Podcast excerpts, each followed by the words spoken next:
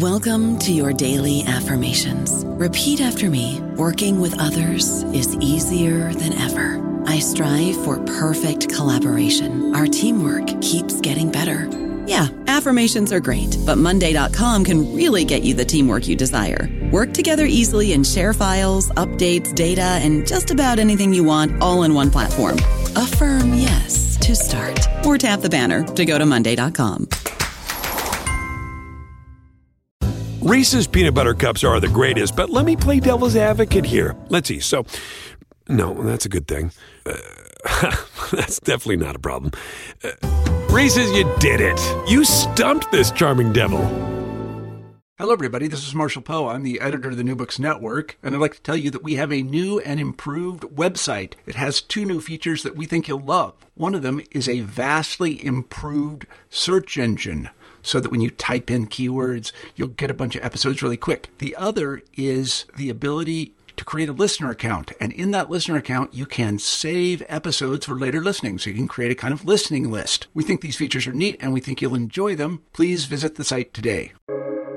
Welcome to the New Books Network. Hello, I'm Nataliya Shpylova-Saeed. I'm a host of New Books in Literary Studies, a podcast channel on the New Books Network. I'm delighted to speak today with Olga Melnyk about her book Ship Life Seven Months of Voluntary Slavery, published in 2022. Olga Melnyk studied history at the National University Kiev Mohyla Academy, and um, she studied at the Joint Master Program Ger- German and European Studies at the Kiev Mohyla Academy and Friedrich Schiller University, Germany. Her master thesis was on the topic The Image of Ukraine in German Mass Media, 2004 2010. After her graduate studies from May 2012 till December 2012, she worked as a bar waiter on an American cruise ship and she narrates her experience in her book Ship Life. Currently, Olga works at Career Karma, an American community of peers, mentors, and coaches that uh, helps career changers land a dream career as a freelance content writer. Hello, Olga. Uh, hello, Nataliya. Thank you for uh, for the introduction. Yeah, thank you so much for joining me today, and I'm really looking forward to you sharing your experience of uh, being a bar waiter. Uh, so, in your book, you recount this experience and the diary notes that describe daily routine on the ship intermingle with comments that give insight into the social structure that the ship life reveals into different psychological states and conditions, and finally into cultural stereotypes, differences, and similarities. But first, I would like to ask you uh, what made you decide to take this job? Um, all right. Uh, so uh, first of all, uh, I'm coming from the family of uh, sailors. Uh, so both both of my parents worked on the ships. Uh, my mom worked as a cook, and my father worked as an operator, so radio operator. And after graduation, I felt exhausted after writing my master's thesis and uh, I decided to take a gap year, and I um, I thought about the opportunity to join the ship as um, as a nice opportunity to see the world and to make some money. That's why I have decided to me and my my father we have researched uh, this topic and we have decided that uh, bar server would be a nice uh, choice um, based on the salary, based on the schedule, responsibilities. Uh, so I decided to go through the interview and uh, join the ship as a bar server. Mm-hmm. So, but you said that you were inspired by your parents' experience, right? And uh, they also worked on ships uh, under the Soviet Union. Yes, that's right. Uh, so, uh, from my childhood, we had so as my parents worked on the ships, as you know, in the Soviet Union, it wasn't easy to go abroad to travel, mm-hmm. and um, sailors were among few people who had an opportunity to see the world. And my parents, um, I saw that uh, experience of my parents is different from experience of other people. Uh, for example, we had um, some things from Japan, India, uh, Vietnam, and it, it, it, inspired me. And I wanted to see the world too. And for me, it was like default option to do the same. uh, as my parents did. So, the experience that you received was undoubtedly life changing. On the one hand, you had the opportunity of seeing a number of beautiful places, as you mentioned, uh, and on the other, you compare your life on the ship to a mental institution.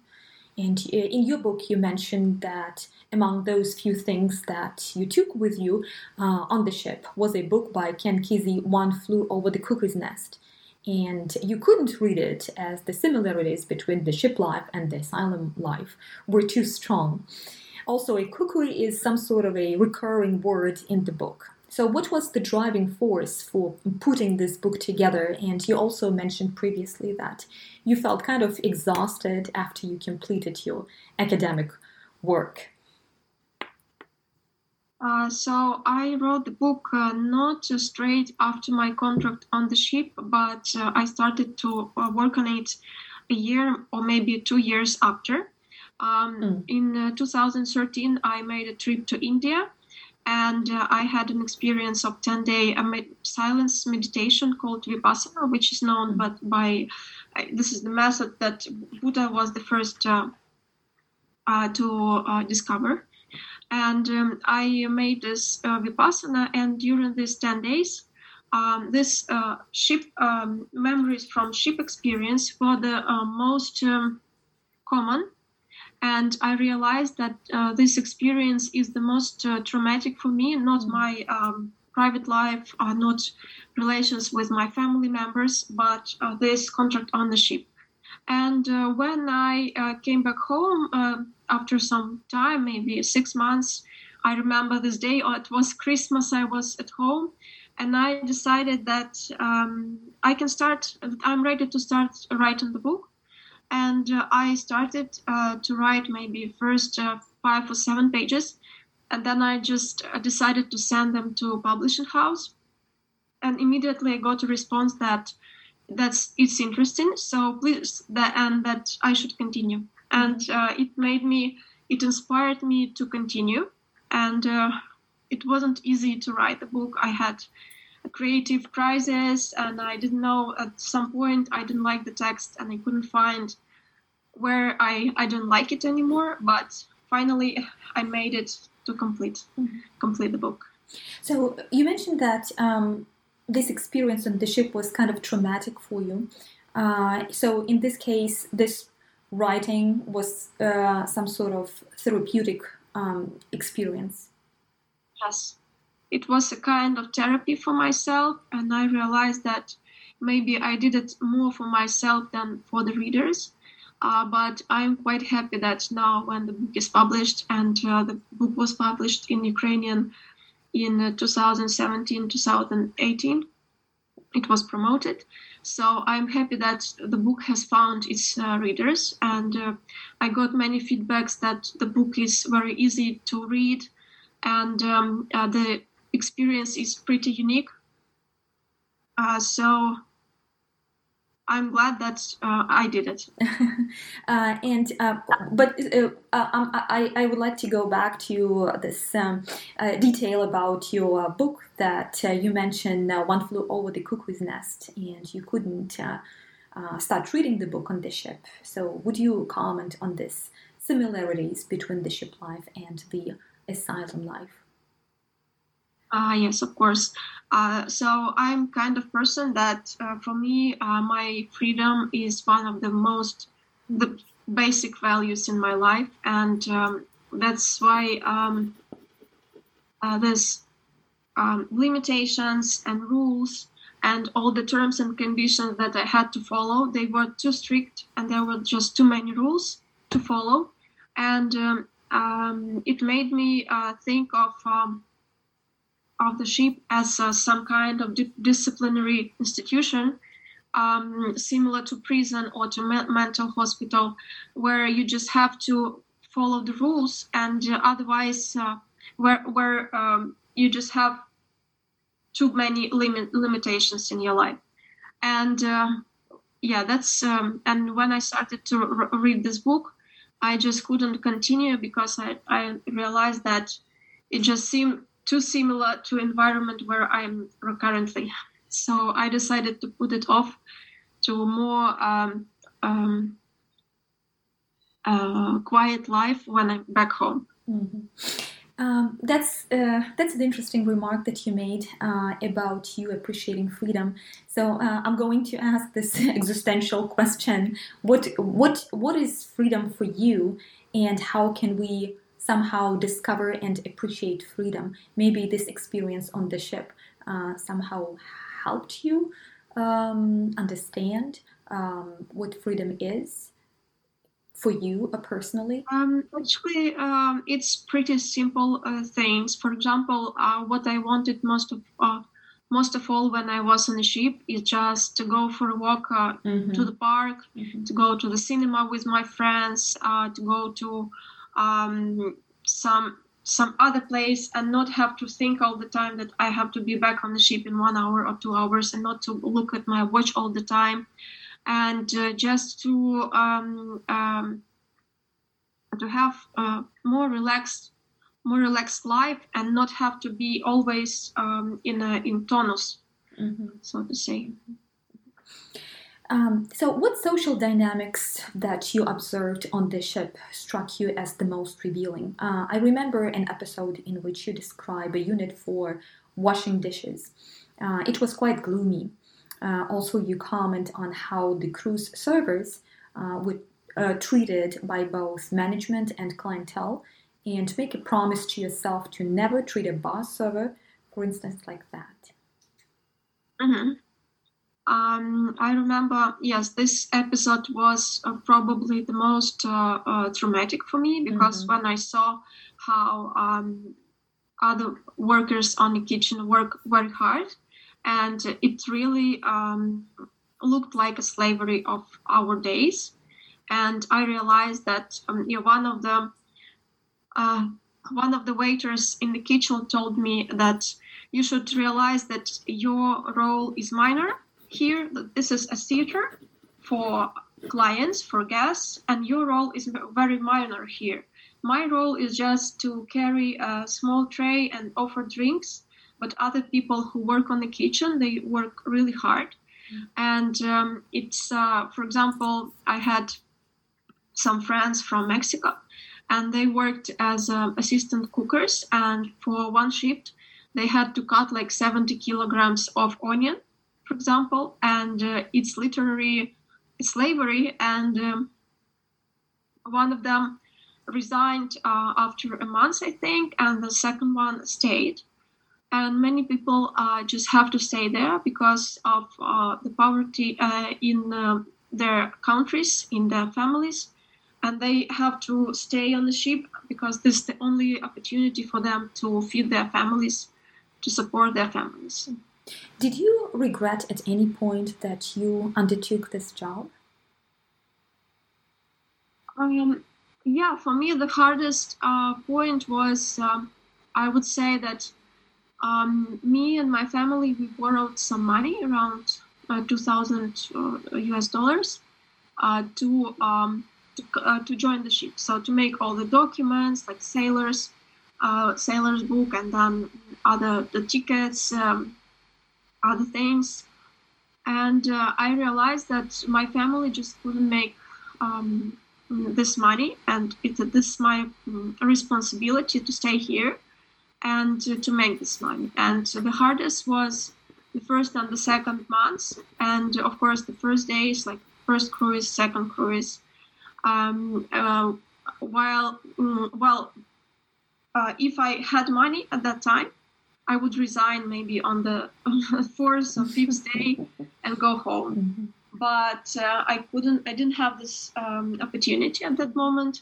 So I had to stay. I knew that no one uh, could do it except for me. And that's why I stayed. Mm-hmm. That so, was the only reason why I stayed at that moment. Mm-hmm.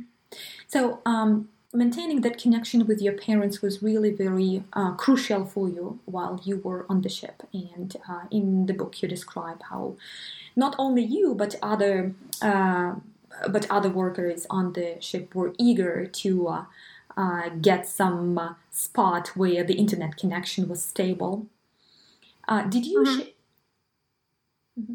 did you did you share at some point this experience with your parents while you were on the ship, or you uh, kept it to yourself and maybe you just shared this afterwards? Um, luckily, I have an elder sister who was mm. my uh, emergency contact or uh, a, a, line of uh, psychological support, and I frequently called her.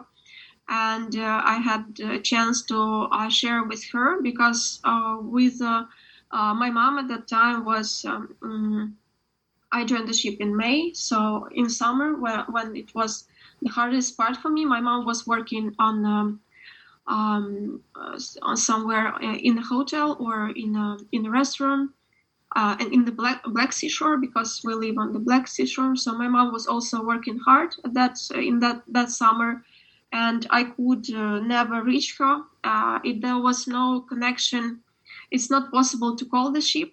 I could mm-hmm. all, only call um, call and just um, um, hope that someone would pick up uh, the phone and that uh, I can uh, talk with someone. And uh, as as I remember, internet at that time costed uh, 14 cents per minute, mm. and it was very slow connection. So it took like uh, five minutes to connect to Facebook, and then another three minutes to log out. Mm-hmm. so mm-hmm. It took it took a while, and sometimes there was no internet at all, and sometimes um, we need to uh, buy like special cards, um, uh, coupons for mm-hmm. 10, 10 euro coupons mm-hmm. um, to call a home, and it was like one ten uh, dollars for 30 or 50 minutes, and sometimes on, on payday they were all sold out. Uh, sold out. Mm-hmm. and uh, I remember there was. Um, my niece was th- three years old and i wanted to call my sister and it was a salary day and all these um, vouchers were sold out and i couldn't and i felt so miserable because there is nothing i can do and uh, it was just impossible to uh, uh, to talk with my family and it was very hard mm-hmm. um, was your experience in any way similar to the experiences of your parents? As you mentioned, they also uh, worked on the uh, ship, but it was a different country and it was a different mm-hmm. social environment as well. Mm-hmm. Um, to be honest, I can't imagine how my mom um, could uh, go through it because uh, she worked on the ship for seven years, mm-hmm. starting mm-hmm. from 17 years old. She's from the village Mm-hmm. And uh, she worked, uh, including, uh, and it's 17 years old. She was already working on a Soviet military ship, mm-hmm. and it was um, a very hard uh, job. She had to work many hours, like maybe 12, 14 hours every day. And um, she was everywhere, like Angola, then um, India, Vietnam, Cuba, like in many many other sports it, it was very dangerous and her mom was against it. But um, she continued and i asked my mom why don't you resign? Mm-hmm. why don't you um, just find some other job? And she said this is what i um, mm, I, she went to the college. She said this was my job. I had to do it. And she worked um, on the ship for seven years until she met my father and they got married and they resigned to, together and then mm-hmm. they um, yeah mm-hmm. made made a family mm-hmm. I don't know about you, but I'm very busy and I don't have a lot of time to cook. That's why I subscribe to Factor. Eating better is easy with Factor's delicious, ready to eat meals. Every fresh, never frozen meal is chef crafted, dietitian approved, and ready to go in just two minutes. You'll have over 35 different options to choose from every week, including Calorie Smart, Protein Plus, and Keto. These are two minute meals. Factor meals are ready to eat and heat, so there's no prepping, cooking, or cleanup needed. They're flexible for your schedule. Get as much or as little as you need by choosing your meals every week. Factor is the perfect solution if you're looking for fast, premium options with no cooking required. Sign up and save. We've done the math, and this is important. Factor is less expensive than takeout, and every meal is dietitian approved to be nutritious and delicious. Head to factormeals.com slash NBN50 and use code NBN50 to get 50% off. That's code NBN50 at factormeals.com slash NBN50 to get 50% off. Reese's peanut butter cups are the greatest, but let me play devil's advocate here. Let's see. So, no, that's a good thing. Uh, that's definitely not a problem. Uh, Reese's, you did it. You stumped this charming devil. Yeah. So, in spite of all these emotional hardships, I would say, and psychological hardships, as you mentioned, you appreciated the fact that you could see the world and you visited a lot of countries and you saw a lot of beautiful places. So, could you talk a little bit about um, these beautiful places, right? That uh, you uh, uh, you experienced, that you were able to appreciate. And uh, I remember you also mentioned that in your book that if it wasn't for this job, you would you wouldn't have been able uh, to see that many countries. Uh, yes, uh, I uh, visited uh, more than 20 countries in Europe, almost all European countries with, where there are some seaports. So, Mediterranean, Baltic, um, uh, Canary Islands, um, Norway, uh, Iceland, UK. so, um, I have seen so many countries and many guests um, envied us because I remember a guest who was like, 65 who told me I had to wait all my life to mm-hmm, see mm-hmm. what you mm-hmm. have seen for free. And mm-hmm. many guests, uh, they um, thought that we are here just uh, for free, doing nothing, mm-hmm. just enjoying life because they don't see the other side yes. of the um, of ship life for cruise. And um, for me, also the hard part was for me sometimes it uh, i thought that for me would be easier to work somewhere in the pantry where i wouldn't have to uh, speak with the guest and smile because um, what i saw i couldn't switch um, between these realities one realities where guests are enjoying and they demand luxury um, uh, some standards and this and that. Uh, and on the other side people who work uh, as slaves basically mm-hmm. uh, so for me this was it was very hard to switch from one reality from crew reality to guest reality mm-hmm. and mm-hmm. it was a hard part for me mm-hmm. mm-hmm. so and um, those occasions when you could uh, go and visit uh, some uh, cities and or towns were some sort of uh, relaxation or some therapy for you and um, well what was it that you enjoyed in those places? Because it's well it, what struck me was this phrase uh, that uh, you had to live in different realities guest reality or bartender reality and then uh, you go visit some city and I, I would assume that it would be an absolutely different experience and reality. But what, what was it that somehow uh, maintained right your decision to stay and gave and what was it that gave you some strength um, i would say emotional and psychological uh, strength to continue working so first of all regarding uh, uh going outside mm-hmm. Uh, after some after a while i realized that for me uh, i don't care at all uh, which port is that, which country is that. I just want to walk uh, on the ground mm-hmm. and maybe find some um, Wi-Fi and then uh, buy some whatever souvenirs. and just uh, go for a walk with my friends. And what really helped me that many people were very kind to me. Mm-hmm. Um, uh, some bartender, uh, bar- bartenders, supervisors, even some other um, bar servers, and um, it really really helped me and um, it helped me to survive there mm-hmm. um, without um, finding some uh, bartender friends it would be impossible to continue mm-hmm. in work there mm-hmm. so but um, also it was always um, related as as a girl as a woman I was um, I felt myself uh, a subject of uh, sexual pressure and um, in many cases, uh, when when I come as a bar server into the bar, I'm always dependent on a bartender. So, and if a bartender um, is interested in you, mm-hmm. and then you are not interested in the bartender, then it would make your life uh, hard to work in this bar. And uh, um, and you always need to uh, like uh, negotiate and try to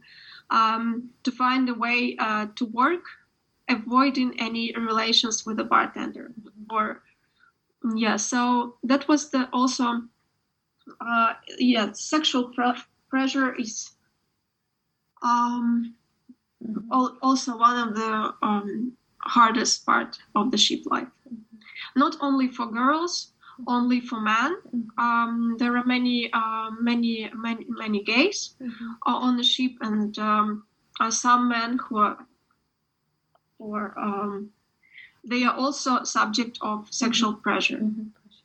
and um, yeah this is uh, something that is very upsetting very Mhm. hard Yeah, um, uh, in your book, you uh, mentioned that, of course, you met a lot of uh, people, a lot of colleagues from a huge amount of countries. Uh, so, could you talk a little bit about the cultural diversity that you observed and how does it shape the work environment? Uh, so on our ship uh, were um, over representatives of over 70 countries. Um, mainly they were uh, countries of what is called the third world. So mainly the Philippines, Indonesia, um, Mauritius, Balkan countries, uh, Ukraine, Russia, and um, yeah, so uh, Jamaica, and uh, um, yeah, some other, yeah, many, many, many different countries, and uh, these countries um, mainly they are making uh, some groups which is called uh, mafia, based on the on the country of origin or based on the language they speak.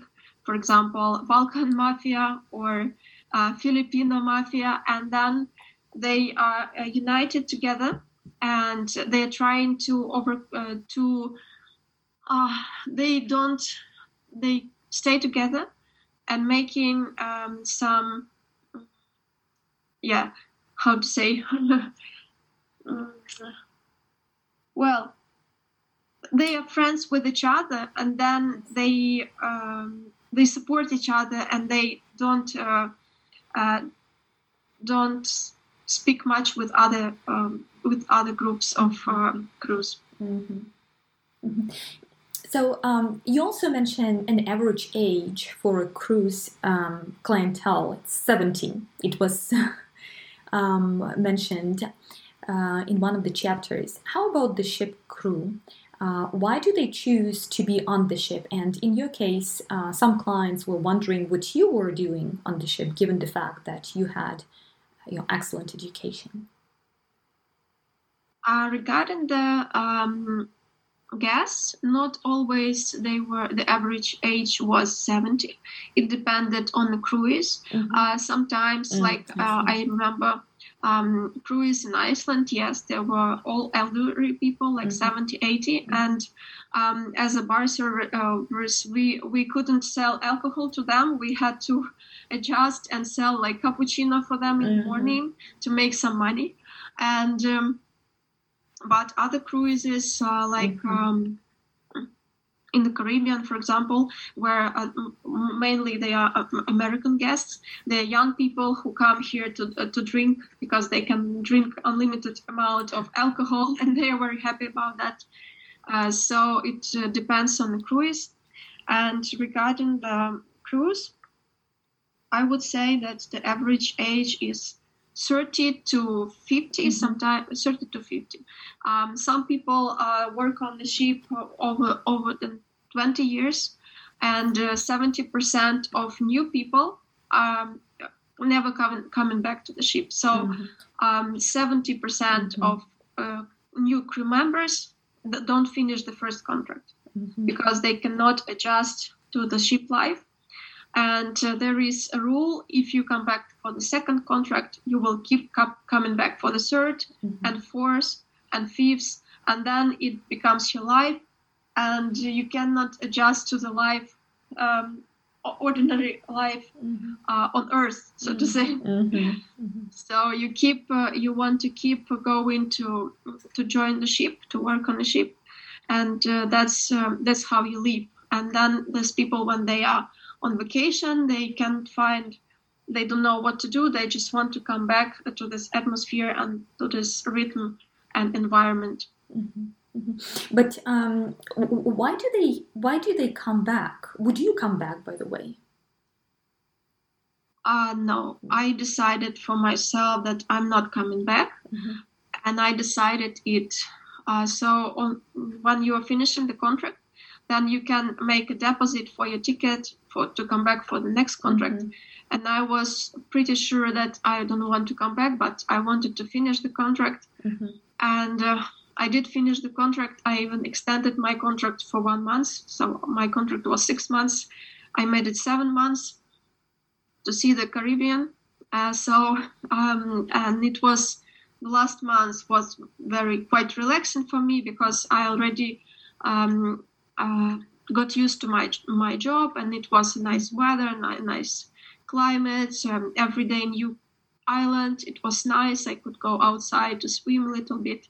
But I, I saw and I realized that it's not gonna be the same on my second contract mm-hmm. because people who are coming back for the second country uh, contract they um, get more uh, a harder schedule mm-hmm. to close bars, for example, mm-hmm. and it's very hard. It's very hard. Um, the special cleaning you need to follow if you if the ship is going to American port, it has to comply with um, to meet all the requirements of um, special uh, health um, uh, association and so on. So, and the special cleaning, it can take like three, five hours to close the bar. And if it's Caribbean and um, or um, it can be like in every American port, you you have to do that, mm-hmm. Mm-hmm. and uh, it's very hard physically, and uh, then and because of the sexual pressure and limited space, it's also very hard mentally. So I decided that a ship is not for me, mm-hmm. but it was a nice opportunity for me to improve my English and mm-hmm. then to use it for uh, to work with English-speaking uh, clients in Ukraine. Mm-hmm. So, from your own experience, your colleagues who uh, go back right on the ship, um, do they really like being on the ship and do they really like this lifestyle and this work style or they go back simply because it gives them some relative financial security um, no one like no mm-hmm. one like it mm-hmm. uh, people get are getting used to money in the pocket as they say mm-hmm. uh, and um, it's very hard when you get a salary of uh, let's say 2000 uh, us uh, dollars per month and then you go back to your country and you cannot make like 700 mm-hmm. because um, you already got used to a, big salary and you know that you already can do this uh, you, you, know your duties and you just keep doing it mm-hmm. and it's more like a habit and for uh, and ship life it's it's very hard uh, to stay to um, to to live this life. So mo- mainly people find some partners from other countries, mm-hmm. and then they, uh, for example, a girl from let's say Mauritius, and then a, girl, a boy from Se- Serbia, and for them the only way to be together is to come back to the ship, and then they mm-hmm. come back to the ship. They are on the second contract, then, then they break up, but they already got used to the ship so they finish the second contract, come back to third contract, and this is how um, this it's their life already. Mm-hmm. So, uh, as you mentioned, you made friends on the ship, but you also met people with whom it was quite difficult to work. Um, what did you learn in terms of how to navigate the working environment during the seven months on the ship? Mm-hmm. Uh, so uh, the conditions of work specifically for my position uh, was that uh, bar servers competed with each other um, mm-hmm. extremely. so we were paid only for the drinks. Uh, so we got a percentage from every drink sold plus tips. So it means that if you don't make orders, you are not paid. Mm-hmm. that's why everyone was um, um, an enemy. uh, the colleagues were enemies for each other, and um, um, bar servers even um, used some uh, how to say for example, um, if I'm in the bar and I'm trying to make some orders, and then another bar server come and say, "I still here," and uh, psychologically it makes you think that oh, for me it's time to go on a break or this and that, and then and they just take an order and uh, that's it. Or they can start telling you that, oh, I have so many. Um, uh, children at home they are so hungry i have to make money uh, blah blah blah and then after that they make you feel sorry for them and they just take an order or they can tell you that uh, you don't uh, know the standards you cannot serve the guests properly so that's why they will do your job uh, so uh, there are many many things like that and um, uh, so yeah maybe other positions would be psychologically easy, but mm-hmm. this position uh, is extremely hard psychologically. Mm-hmm. So you wrote this book, uh, and uh, it was some sort of therapeutic experience for you. Uh, is there um, is there a new project that you're working on? Would you like to continue writing some fiction, or do you have any other plans in terms of writing? Um, I have uh, uh, a lot of uh, subject to write about mm-hmm. Uh, because I worked uh, in Indonesia for six months uh, as an English teacher, and then I worked in China as um, instructor for children, small children, preschool education. And also, I traveled a lot. So at the moment, I have visited almost 50 countries. Mm-hmm. But for me, the most important is how would I feel once the book is published because everything is very personal experience and um, before writing i really because when i published this book and i i had seven or yeah seven presentations in different uh, towns of ukraine. Mm-hmm. and i felt that when people ask me questions personal questions i don't i don't like it. And uh, for me it's um, it's um, it's hard. And um, I'm introvert and I don't like to be in the center of attention. Mm-hmm. That's why for me the most important is uh, mm, how would I feel not to not to become famous mm-hmm. for writing a book. I see. So, but uh, this book this book was first published in Ukrainian and then it was translated into English. Is that right? Yes, mm-hmm. right. Mm-hmm. Yes. So the book uh, was uh, published in Ukraine and uh, five five years ago and now i um, have the copyright for the book myself mm-hmm. so i translated it to the book um, to english mm-hmm. and it was uh, edited by um, native speaker by british editor mm-hmm.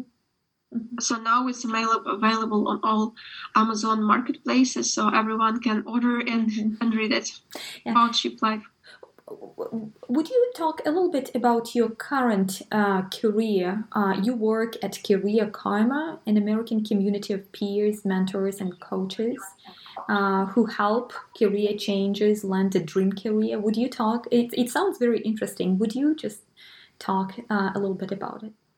Uh, yes, sure. I work as a content writer. Mm-hmm. What we do, um, company. Um, consult uh, career changers who want to uh, ch- switch careers.